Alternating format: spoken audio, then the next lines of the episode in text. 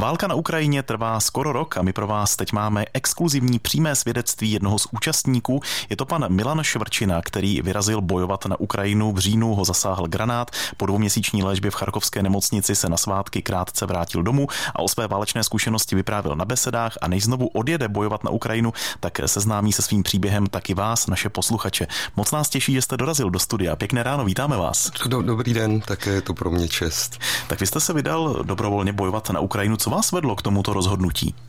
No, těch, těch důvodů bylo několik, ale jeden z těch důvodů byl, že já jsem měl tu možnost, že já tady v Čechách nemám rodinu přímo a, a zároveň jsem měl výcvik z aktivní záloh České republiky, takže jsem na to byl připraven a, a připadalo mě to smysluplné. Hmm. Co musí člověk udělat pro to, když se jako Čech rozhodne, že se bude účastnit války na Ukrajině? Jsou tam nějaká omezení třeba zákonem a podobně? No tak, tak ta česká legislativa vlastně zapovídá účast v armádě cizí země a člověk, pokud by byl příslušník třeba i těch aktivních záloh ještě, ještě jakby aktivně, tak, tak se nemůže zapojit do, do války na Ukrajině. A, a jinak, jinak vlastně překročíte hranice, prokážete, že máte nějakou vojenskou zkušenost a, a pak, pak se vstáváte součástí nějaké jednotky. Hmm, a nějaká povolení jsou potřeba k tomu? Povolení potřeba nejsou. Nejsou. Vy jste původním povoláním učitel matematiky, ano. fyziky. Narodil jste se rok před sametovou revolucí, tím pádem základní vojenská služba vás nepotkala. Měl jste před odjezdem nějakou vojenskou přípravu?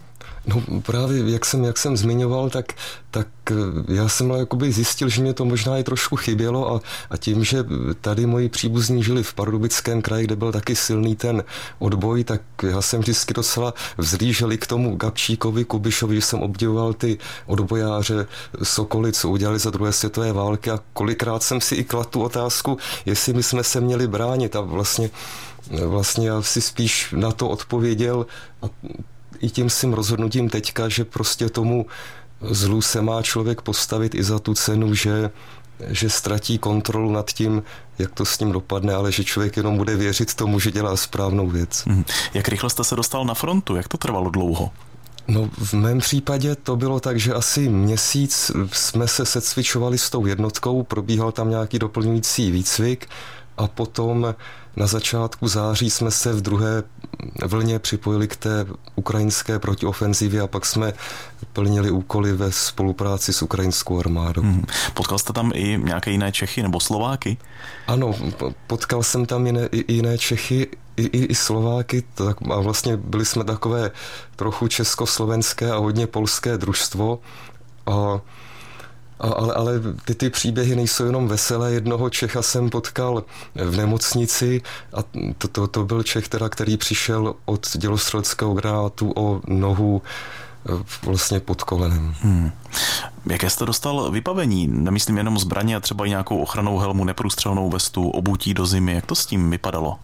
Tak no, no vlastně tam e, každý, každý voják dostal přilbu, neprůstřelnou vestu, dvě sumky na zásobníky, dostal lékárničku, dostali jsme i velmi dobrý eh, výcvik v první pomoci, v tom, ty, v, tom ty, v tom ta ukrajinská armáda je opravdu profesionální, a, takže to základní vybavení jsme měli, ale v každém případě, protože člověk pak pracuje v blátě, pracuje za každého počasí, pracuje v zimě, tak pak ještě různé věci na to, abyste si zvýšili to pohodlí, tak to je potřeba si přivést. Hmm. Už jsem tady v úvodu zmiňoval, že jste byl raněný granátem. Jak tomu došlo?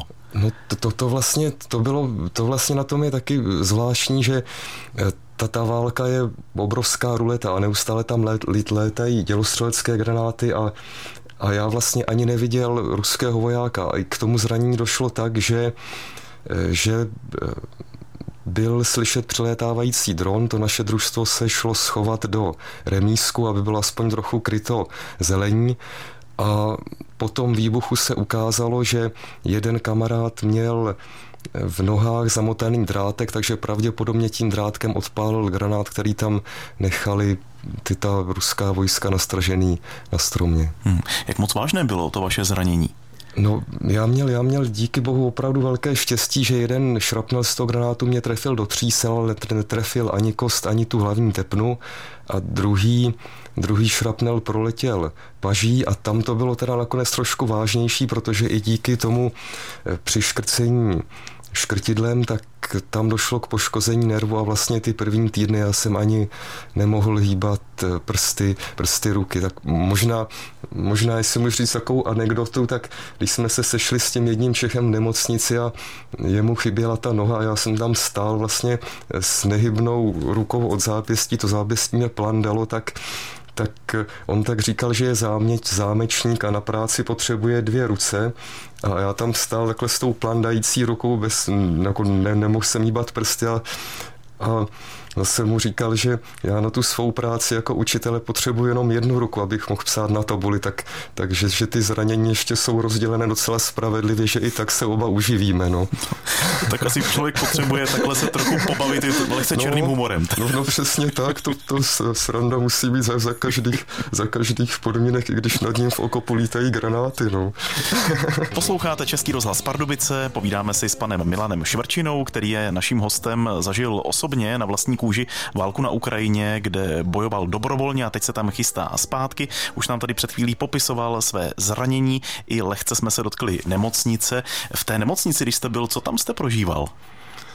No, no v, v té nemocnici ten no, první dojem, který byl, když jsem byl v sanice a převáželi mě, jak si vzpomínám, jak jsem si připadal nepřístojně, že jsem najednou v teple, v suchu, prostě ležím si, nemusím nic dělat, a, a, ale, ale pak, pak samozřejmě člověka to rozbolí a, a, v, a v té nemocnici člověk vlastně vidí tu tvář té války a vidí tam to utrpení, vidí tam na tom oddělení chirurgie, jak ty lidi jsou všichni různě zranění a to ještě jsem byl spíš na tom oddělení, kde byly spíš ty lehčí zranění. Hmm, a ta samotná nemocnice, jak vypadala? Protože podle médií eh, v Charkově no. nemocnici taky poničilo ostřelování. No, on, on vlastně člověk prochází, když jakoby je stahován nebo stahuje se z toho bojiště, tak prochází několika stupněmi od polní nemocnice přes nemocnici v Iziumu, která byla spádová, tam, když jsme tam jsem první noc byl ošetřen a pak další den nás transportovali do Charkova a tam v tom Iziumu, tam jsem viděl prostě, jak tam v té nemocnici chybí celé to jedno křídlo, nebo skrz to jedno křídlo tam bylo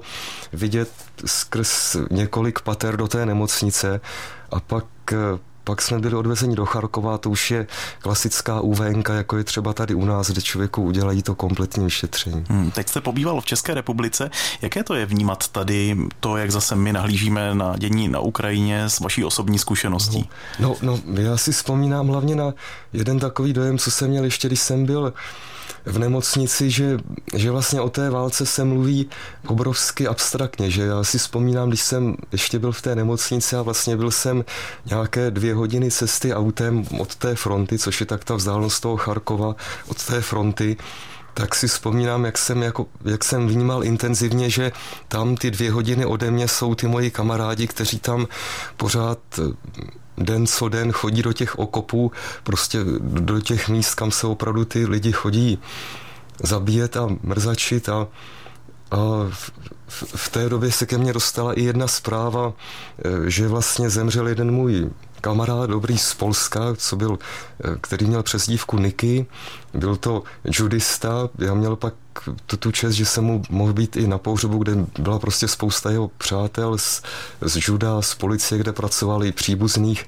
A a, a v, tom, v tom je to vlastně hrozně zvláštní, že v těch médiích jsou ty obecné zprávy a, jsou, a je tam třeba, že ta frontová linie se nehýbe, ale, ale já si vlastně vždycky vzpomenu na to, že, že ta, ta cena za to, že ta linie se nehýbe nebo že ta vojska Ukrajiny postupují, tak, tak je prostě vysoká a, a jsou zatím konkrétní lidi, kteří zažívají to tu, tu válku. No. Hmm. Teď se vracíte zpátky. Můžete si vybrat, kam půjdete, jestli na frontu bojové jednotce nebo k nebojové, jako třeba zásobování no, a podobně? No, přesně tak. Já už, já už tentokrát, tentokrát už, byť se vracím teďka v pátek zpátky na Ukrajinu, protože ta země mě obrovsky přirostla k srdci, tak tak tentokrát už spíš než do té bojové jednotky, tak mám dohodnuto, že bych, že bych eh, pracoval v logistice. Mm-hmm.